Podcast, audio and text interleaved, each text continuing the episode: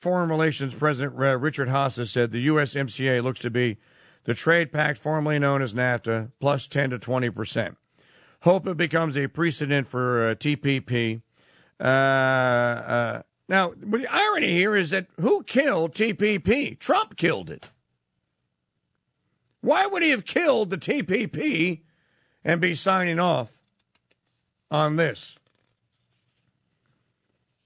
Making the strongest statements on how bad this monstrosity must be, the person that would do anything to hurt Trump, Nancy Pelosi, all of a sudden began pushing for its passage. Like I said, anything that she was that enthusiastic about couldn't be good. In fact, it's reported that after having a lot of new progressive stuff inserted into it at the last minute, she is even now trying to take credit for the bill and its passage. This is almost true. Constitutional conservatives should need to hear to catch on. If this passes the Senate, and with Trump eagerly signing it, there is no second chance.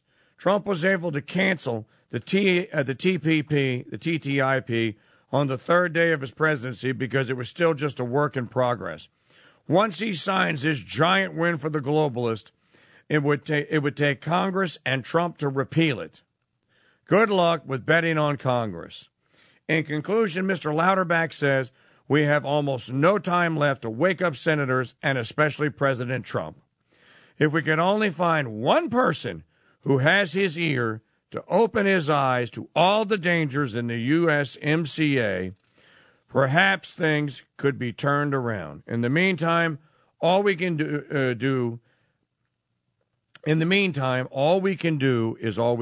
So please spread the word and make phone calls ASAP. So I think you just treat a trade deal like this, like Maggie O'Connell treats people. She used to be a trade person, but trade deals cured her of that.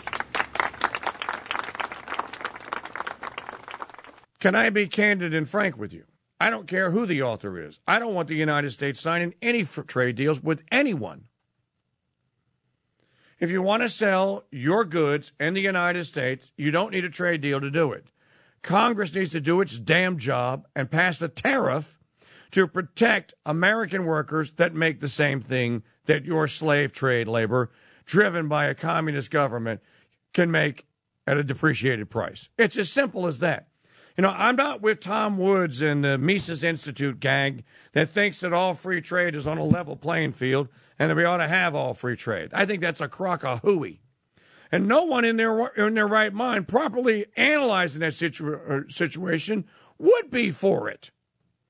It only sounds good in Austrian economic theory when it has to deal with real people and real outcomes and real vocations. It doesn't look so good, which is why trade deals, by and large, suck. Now, to this, let me add one thing. Why is it that the neocons and the frauds that call themselves conservatives that have been steamrolled and buffaloed into being Christian Zionists by the Scofield Bible, why is it that they say we have to defend Israel at all costs? Come on. It's not because of Zionism. Why do they say we have to defend? Come on.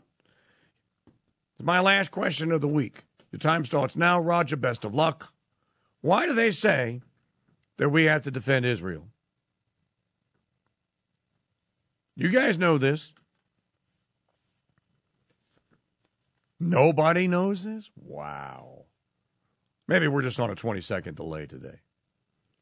They say we have to do it because